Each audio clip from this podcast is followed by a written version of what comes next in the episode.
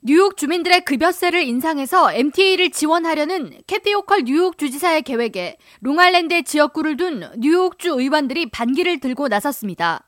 롱아일랜드 서폭 카운티의 모니카 마티네즈 의원과 우드버리 지역의 제임스 스쿠피스 의원 등은 20일 민주당 상원 원내대표 안드리아 스튜어트 커즌스 의원에게 보낸 서한을 통해 급여세를 인상해서 MTA를 지원하면 모든 수혜는 뉴욕시 기업이 받는 것인데 이를 뉴욕시 외의 주민들 세금으로 충당하는 것은 부당한 처사라고 항의하면서 캐시 호컬 뉴욕 주지사의 계획을 철회토록 해야 한다고 촉구했습니다.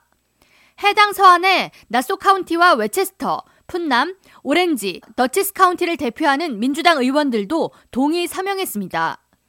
캐시 호컬 뉴욕 주지사는 이달 초 발표한 2023-2024 회계연도 예산안에서 뉴욕시 대중교통 서비스 지역에 소재한 고용주와 자영업자들을 대상으로 급여세 인상을 제안했으며 해당 안에는 롱알랜드와 웨체스터 등 뉴욕시 대중교통이 다니는 지역에 소재한 소기업 그리고 대기업을 대상으로 현재 직원 급여액의 최대 0.34%를 부여하던 급여세를 최대 0.5%까지 올리는 내용을 담고 있습니다.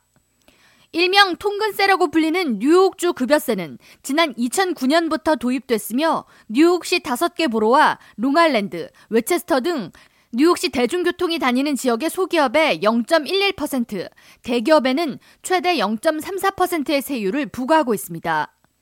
서한을 보낸 의원들은 통근세 인상으로 얻게 될 약 8억 달러의 세수는 대부분 뉴욕시 전철을 운영하는 뉴욕시티 트랜짓에 투입될 것이며 롱아일랜드 레일로드나 메트로 노스에는 배정이 안 될 것이므로 뉴욕시 외의 주민들에게 급여세를 인상해서는 안 된다고 강조했습니다.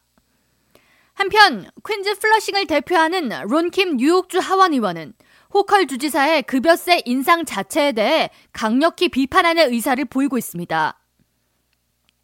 김 의원은 뉴욕주 해당 지역의 대부분 기업들을 대상으로 하는 급여세 인상은 결국 모든 뉴욕주 근로자들에게 부담이 전가될 것이라고 비판하면서 부유층을 대상으로 하는 세금인 법인세, 상속세 인상 등을 통해 뉴욕시 대중교통에 필요한 세수를 걷어야 한다고 제안했습니다.